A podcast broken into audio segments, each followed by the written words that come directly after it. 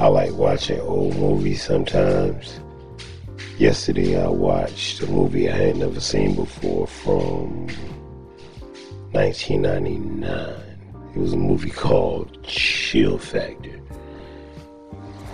with um Cuba Gooding Jr. and somebody I don't even know who it is. Chill Factor was it was alright.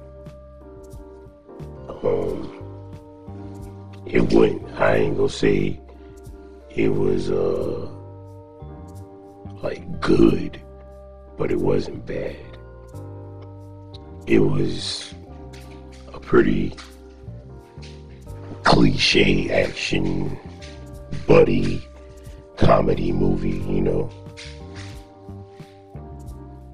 It was, you know, cliche like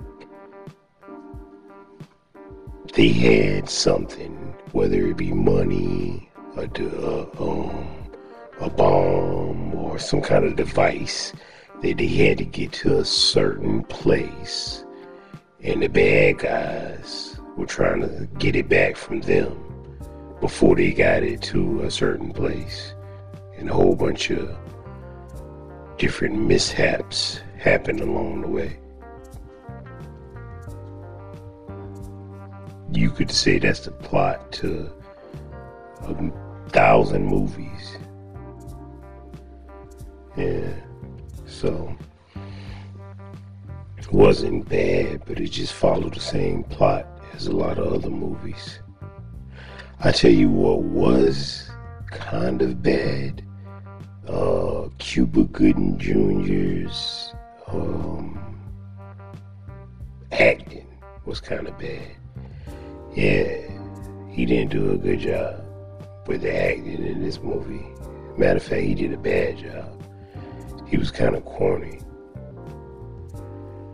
But um, I see on Google they give it a five. I say that's about right.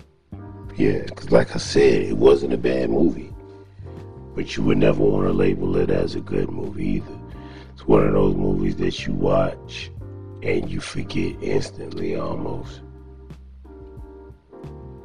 Yeah, it was a dumb movie. That's what it was. Something you have to think about, put too much thought into. You just sit there and watch it, and you know exactly what's going to happen. There's no surprises. Yeah, Chill Factor. It came out in 1999. And again, it's um it's okay. It's worth the time if you ain't got nothing else to do. Uh, you know what I'm saying? I had about an hour and 30 minutes to spare.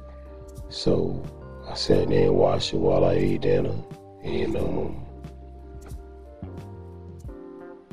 I have no complaints.